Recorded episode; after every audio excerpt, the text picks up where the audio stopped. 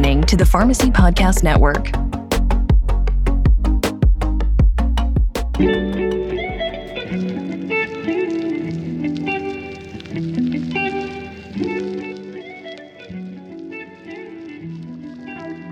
Hello, everyone. Welcome to the Rezi Prep 360 podcast, the Road to Match Day series. I am your host, Sally Traore Ualaka, and this is your premier podcast for all things residency. This series was designed with you, the candidate, in mind to meet your needs and help guide you through the very convoluted residency process. On each episode, we talk about pragmatic ways to help you secure the position you want and bring you some insight from educators as well as thought leaders in the pharmacy residency space. I am so glad that you're joining us today and that you're here. Please don't forget to like, subscribe, and tell all of your friends about the podcast, it is our hope to reach as many prospective candidates as possible. Thank you so much for being here. Help us spread the word, and please enjoy today's episode. Hi, Korezis. This is Sally Traore Oalaka. I am your host for the Road to Match Day podcast, and welcome to episode two of the Road to Match Day series on the Pharmacy Podcast Network. I'm so excited that you're listening to today's episode. Thank you for being here.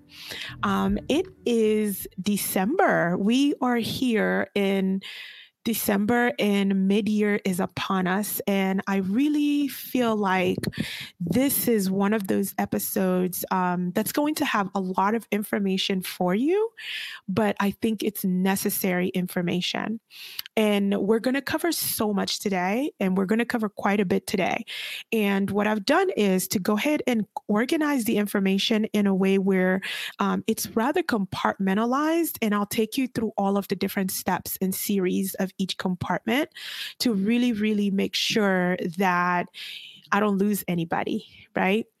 Um, if you are new here and this is the first time you are hearing my voice, thank you for tuning in. As I said, I'm Sally. I'm the host of the Road to Match Day podcast. I am also the founder of Rezi Prep 360. It is a program and a service that focuses on helping you, a prospective candidate, whether you are um, a rising senior on the verge of graduating from pharmacy school, or maybe you're a new practitioner and someone who's been practicing a little bit as a pharmacist already, and you're interested in coming back to do a residency. I work with you in developing a personalized plan to help maximize your chances of success at phase one of the match. My track record in successfully helping place people doing this is rather stellar, um, but look me up. You can find me in all of your socials at ReziPrep360 or Sally Traore Ualaka on LinkedIn. The first thing I want us to cover today is to review where you should be right now. I want to start with a checklist. What this checklist is going to encompass is what are some things that you should have taken care of by the time you are packing your bags to get to mid-year. There's a lot of work that kind of has to happen leading up to getting to mid-year. And one of those first things I believe is first of all, have you been able to register for PhORCAS? PhORCAS opened the first week of November. And this is really the platform that you are going to leverage and use in order to apply for residency programs. Um, residency programs that are accredited are going to be using PhORCAS as their main application portal. So by the time you're listening to this, you should have at least created that account and been registered for PhORCAS. Once you've registered for PhORCAS and have access to the platform, the next thing you should be doing is immediately, I believe, is getting your references keyed in and tuned up to send off. This is important for a few reasons because leading up to this moment, um, the August, September, October season should have really been spent um, with you identifying people you believe are going to be able to speak to you as a candidate, as a learner. Um, these references are going to hold a lot of power and weight in the selection committee's decision to offer you an interview and subsequently their decision to rank you. Um, and so, picking people that you are absolutely sure are going to provide you with stellar letters of recommendations, it's imperative to your journey and maximizing your success. So, I think that once PhORCAS opens and you go ahead and tune those people up in PhORCAS and send them those requests, they get an alert in their inbox to let them know that there's a recommendation that they need to fill out.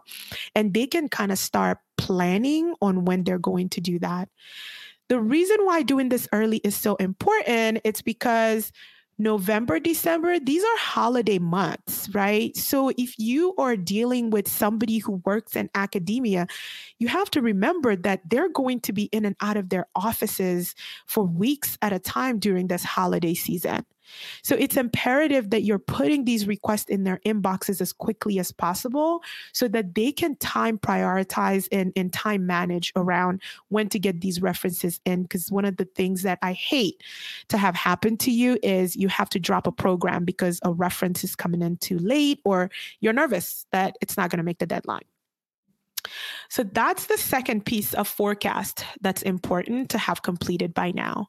The third thing, also related to PhORCAS, that I think is important is your transcript request.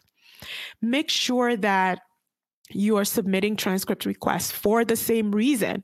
Transcripts go through, or transcripts request, they go through the registrar's office, which is an administrative office. And these offices are going to close for the holiday season. Again, the key here being that I don't know of a single program that is going to be understanding that any component of your application is late. And so acting early and acting quickly and making sure that that transcript request is in and that your school's administration is going to send that off before you even live for midyear beautiful. That's going to be such a relief for you that you don't need to worry about that. Once you have all of these different components taken care of, now it's the active part that's left up to you. It's about going through PhORCAS and filling it out. The biggest advice and tip that I have for you about how to do this is be detailed um, I really want you to take the time and energy to describe your activities, to describe your involvement, and to describe your contributions with different things that you were involved in as a student pharmacist or as a new practitioner. Because your CV is such an abbreviated document, right? Many of you that have done a lot of amazing work are kind of concerned about the length of your CV and you're worried that, like, oh gosh, my CV is so long, they're not going to read the whole thing. And so PhORCAS gives you an opportunity to really describe some of these service learning activities or special projects that you worked on so that in the event that a program is interested in learning more, about what you've done, they're able to go and read about that. The thing I encourage all of the people I work with to think about is this if a program wants more information about something you worked on, something you've done, a project you've been involved in, if they wanted more information on that, what would you rather be the case that they can easily find the information and read about it? Or they're going to struggle and just be like, oh, I don't even know. Maybe we'll ask them at the interview, or maybe we won't you want to make this as easy as possible for your reviewer so that if they are looking for additional information, by all means, make sure that the information is there and it's available to them. That's really on the PhORCAS front those are the different things that I would say that's where you should be right now. That's where your energy should be focusing on right now. And just making sure that you're working on PhORCAS. The last PhORCAS tidbit I have is that just like everything else I've been talking about all season, if you follow me on social media, I talked to you about the fact that this process is a marathon, it's not a sprint. I really want you to have that same energy when going through PhORCAS. Divvy it up. um, take your background information, do that in one afternoon, then go through your extracurriculars and be detailed and descriptive. Take another afternoon to do those components and that part of your application. I think that taking the time to do this up front, you're going to be glad and you're going to be thankful that you've done so that that concludes my tidbit on PhORCAS and what should be happening with PhORCAS at this point. Hey, I just want to say thank you for listening to the Pharmacy Podcast Network. We are dedicated to bringing a myriad and diverse amount of content to you six days a week, sometimes seven days a week. And it is all driven by pharmacists, educating pharmacists, pharmacy technicians sharing pharmacy professionals helping to build the better and future pharmacy care model. Tune in, go subscribe on all platforms Apple, Google, Spotify, wherever you get your podcasts, Pharmacy Podcast Network. Thank you for all that you do.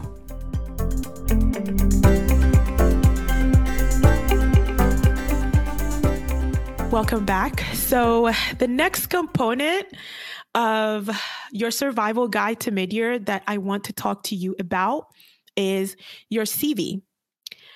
Before you get to midyear, I think it's important, it's imperative that you have a really good working first draft of your CV.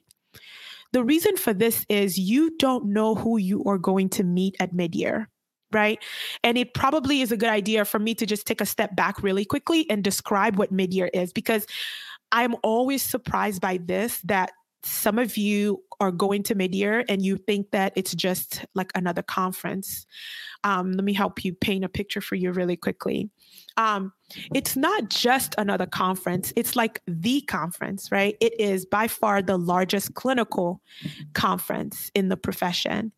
And the reason why midyear has been, and I, I believe will continue to be such an important event, it's because of all of who's there. Um, the public's the public health service men and women are there. Industry folks are there. Clinical practice people are there. Um, research academia like any functional area in pharmacy that you can think of, they're there, including people from overseas and international pharmacists. Um, people are sharing their findings, their research work, unique things that they're discovering, innovative practices that they've tried at their hospitals that's been able to help them meet a goal that they think could be um, reproducible on a larger scale at other institutions. They want to bring it to mid year and share it there. So, this is a really really big meeting, not just for you as a student, but even if you are a new practitioner, the networking opportunities that exist in the course of these five days are monumental. Like it's just, it's on a scale that you've never seen before. The plus side of that is you're going to be around so many people that have taken so many different roads and had different journeys and somehow has led them to this place here. And that makes for a great opportunity for you to learn from some unbelievable people about the unique things that they're doing. But it could also be at the same time a little intimidating as a student pharmacist, midyear for me, it was the very first time that I got a visual representation of the competition. And that was a little nerve wracking. And I am a confident person, but this really, really messed with my head because with each of the programs I had on my list when I went to meet them at the showcase, I was kind of like, oh my God, look at all these people that are here that are also interested in the in this program. How do i make sure that i stand out in this crowd?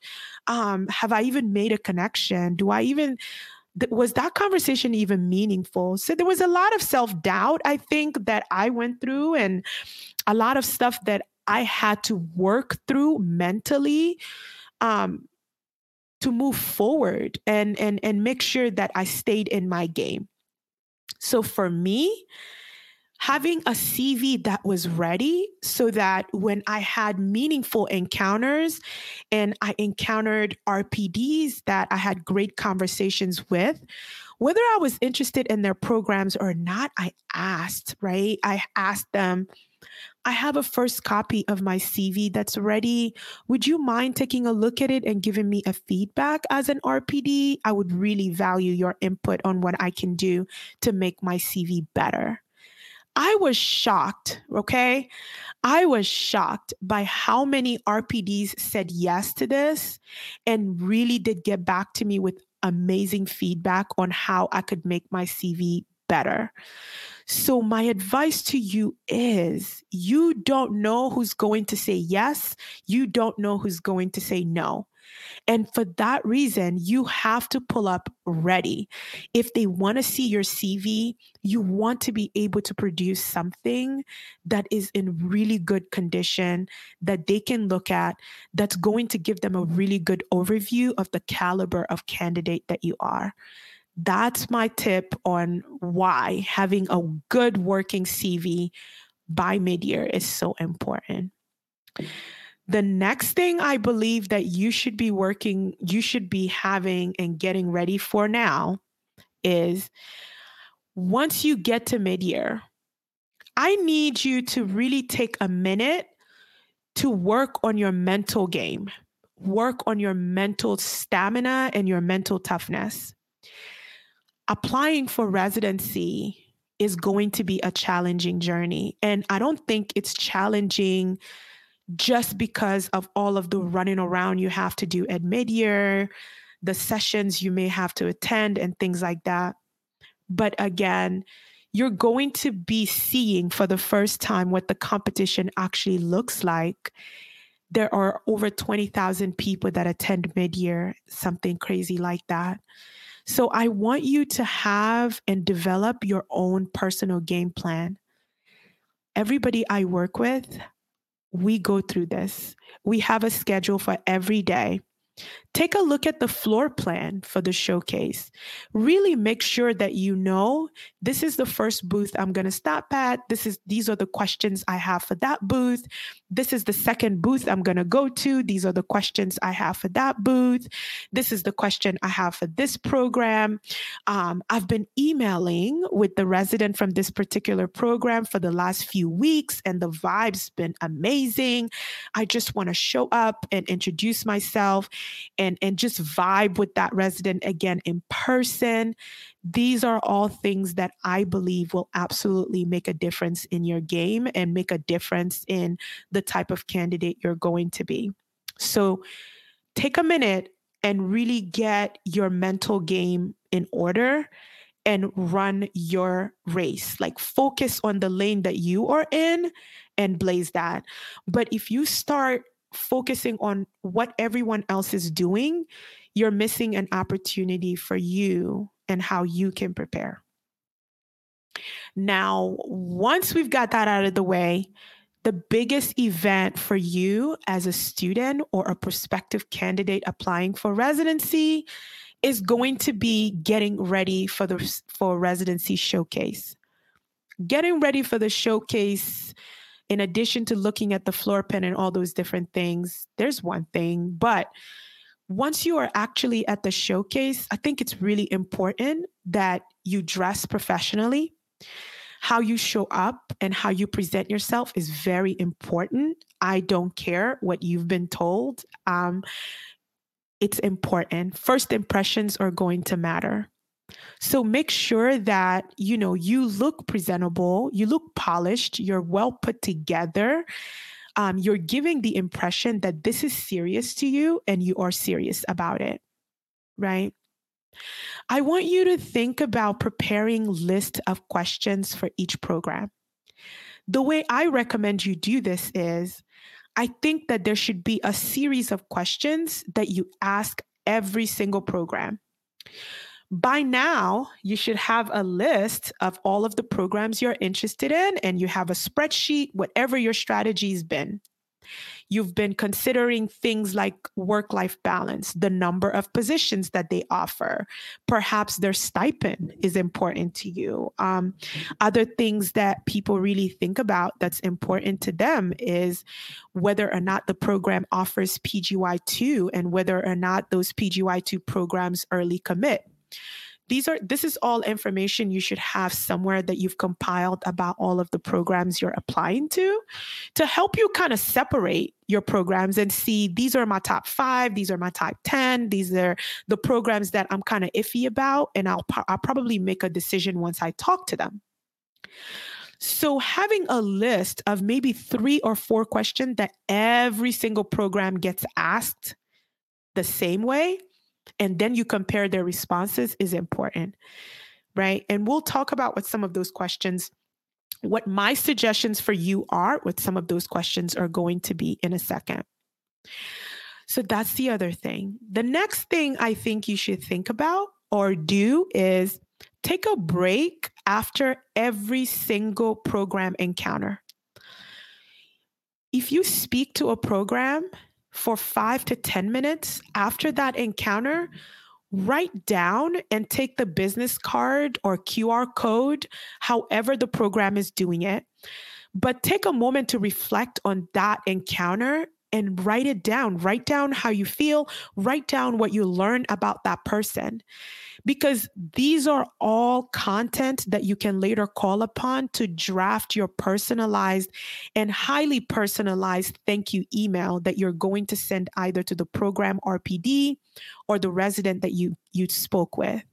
And please make no mistake about it. I don't have a recommendation for you to say that speaking to the RPD is going to be better than speaking to the resident. In fact, my recommendation is speak to the people whose shoes you're looking to fill. Talk to the residents. They're the people that are going to give you answers that will help you figure out if this place is for you or not. But taking a break after every single engagement is going to give you an opportunity to write down your notes and, and, and reflect on every single encounter so that you have things you can call on later. Instead of sending some one liner generic thank you email, you can actually draw upon the conversation you had with that resident or you had with that preceptor or you had with that RPD to make your thank you note stand out in the sea of thank thank you emails that they're going to receive in those short few weeks after mid year. The next thing I think is really, really important about the showcase is you need to have good, comfortable shoes on. I don't know why we need to talk about this, but the showcase is in a is in a huge ballroom of a sort and you need to be able to be comfortable and be able to walk around and not feel like, oh my God, my feet hurt. I'm exhausted. I'm just to sit down. That's not what you need here. So be comfortable, wear comfortable shoes. And that's going to really, really make a difference. I think when you're comfortable, you give people your energy. Like you're not really thinking about the discomfort and you're engaged in what they're saying. I'm going to pause here. And when we come back, the thing I want to talk to you about are pointers on how to introduce yourself when you walk up to the showcase booth. How do you make sure that you engage with the program in a way that is not just professional, but it is going to be something that you can deliver confidently because it's going to be short and sweet and it's going to do the trick. Ever wonder why we wash our hands, brush our teeth, but ignore the idea of cleaning our nose? Do you know that 80% of all respiratory illness starts in the nose? And do you suffer from allergies, a dry nose, or sinus issues? Maybe you use a CPAP or travel frequently. If so, you need the newest and best product in nasal healthcare and well being. NasoClenz is a comfortable and convenient way to clean and moisturize your nose at home or on the go. The unique cleansing wand is like a gentle toothbrush for the nose, and with the specially formulated antiseptic gel, NasoClenz offers triple action relief of nasal symptoms gentle cleansing, reducing germs, and soothing moisturizing action. NasoClenz for a fresh, clean, healthy nose. Listeners receive 20% off on all products. Go to nasoclenz.com, that's N A S O C L E N Z.com, and enter promo code PPN4NASO. NasoClenz is also available on Amazon.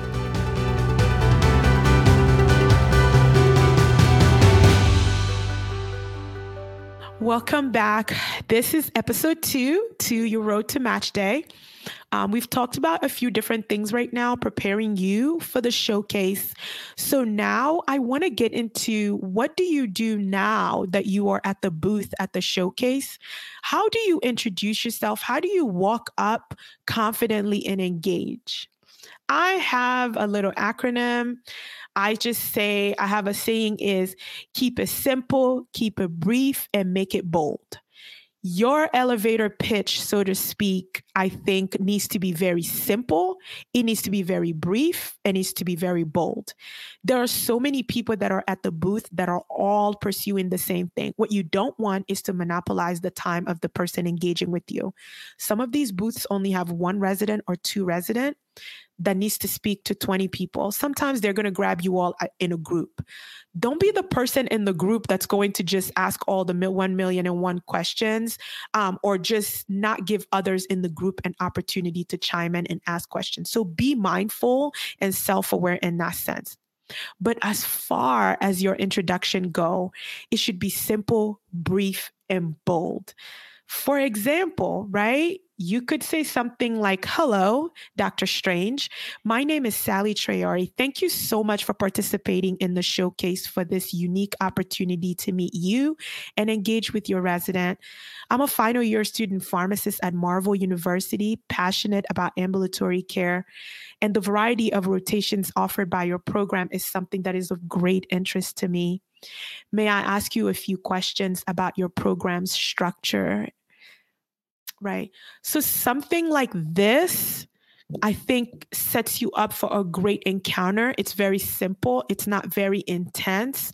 It doesn't give off the vibe of like you're about to just devour them um, or bombard them with 1 million and one question. But you notice that you shared something about yourself. You shared that you're interested in ambulatory care, but you also shared with them that they have rotation opportunities that are of interest to you as someone who wants to specialize in ambulatory care. I think that it's a great opportunity, but having an introduction that is very short, that is very sweet and to the point is going to be something that is very important that I think could be a great differentiator between yourself and others that are just pulling up and saying, Hi, how are you? And then going right into, Oh, so tell me about your year, right? Asking them question is something I believe like you're going to build your way to, and it should be like a systematic approach to it.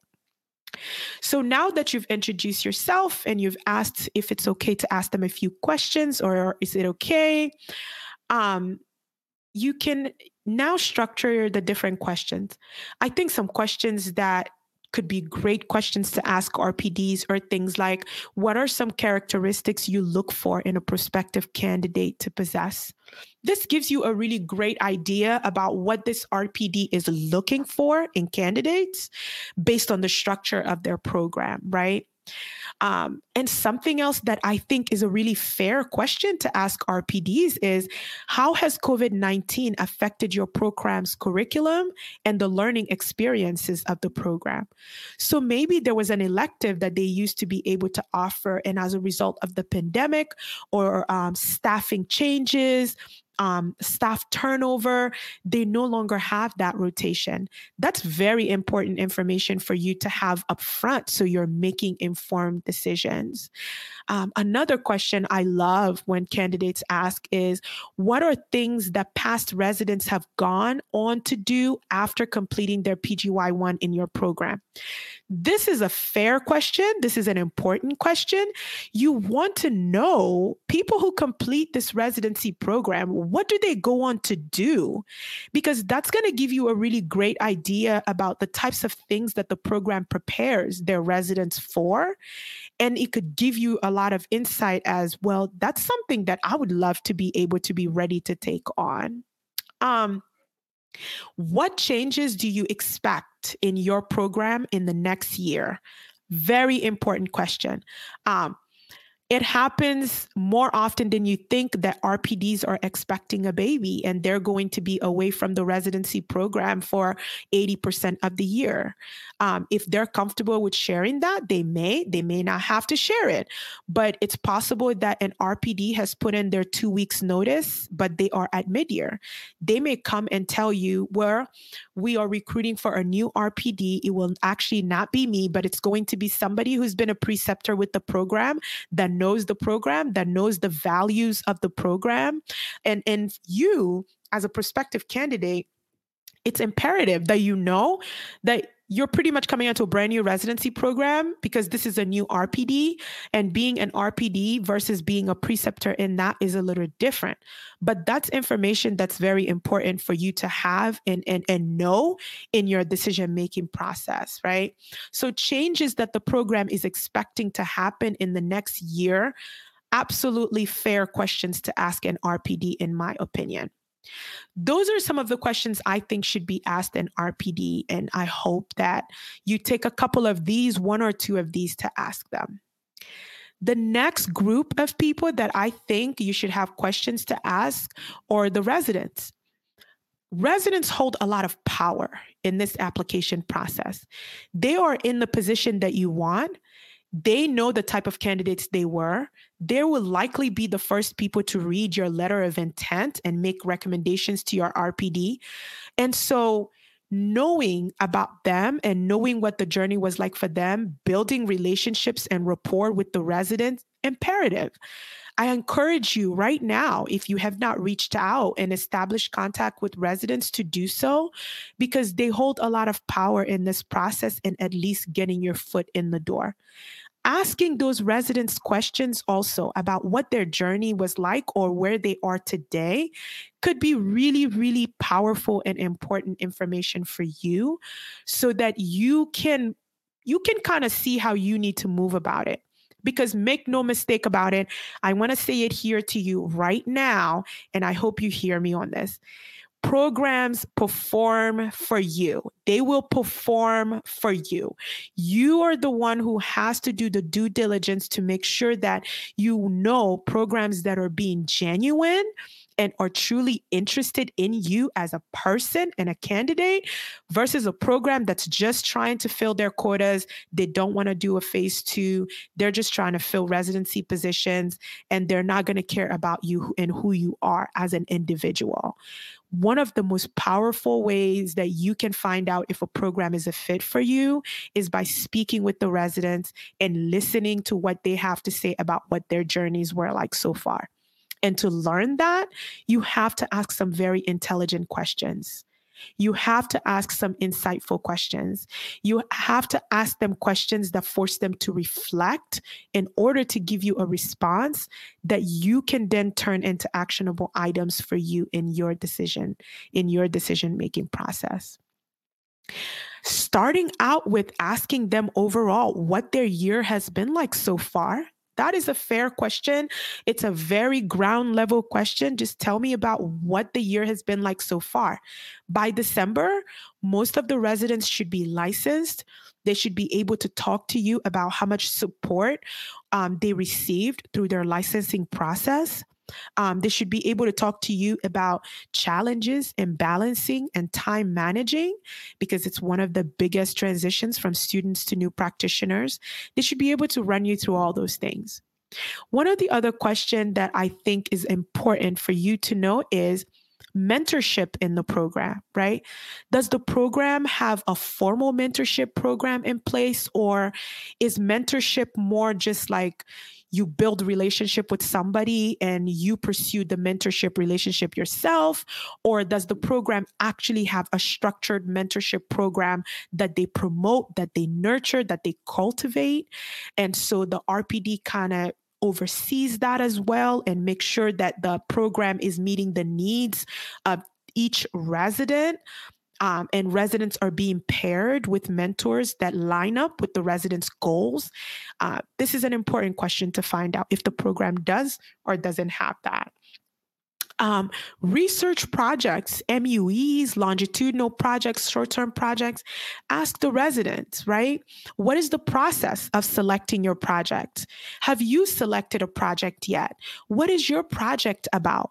These are all ways for you to build relationship with the resident, asking them what their project is and whether or not they're presenting that at this meeting and whether or not you can go see their poster. Relationship building, right? They, there's nothing wrong with you wanting to do that. And so I want to encourage you. I want to encourage you to ask them those questions. Ask them about their project, what their project was about, what they're working on, and express genuine interest in wanting to learn more about them and what they're working on the preceptor oversight during their training. The reason why this is important is everybody doesn't have the same learning style. Some of you need that oversight because you're still building your confidence. And a lot of you are genuinely going to be scared of hurting a patient because you just think that there's so much decision. The responsibility of having a person's life in your hand can really be daunting. This is okay. Like, I still remember my first recommendation that I made that was accepted and how nervous I was about that because I couldn't believe that they were going to do what I told them to do. It's a big responsibility right? So, how much preceptor oversight is there? Is this a program that kind of gradually gives the resident independence as the resident's confidence builds, as the resident's skill level builds? Or is this a program that kind of is just going to push you out there and force you to grow up quickly and force you to build your wings as you're flying mid flight? This is important information for you to know so you can be mentally prepared for that. If that is the type of environment you learn in and thrive in, you may have just found a fit.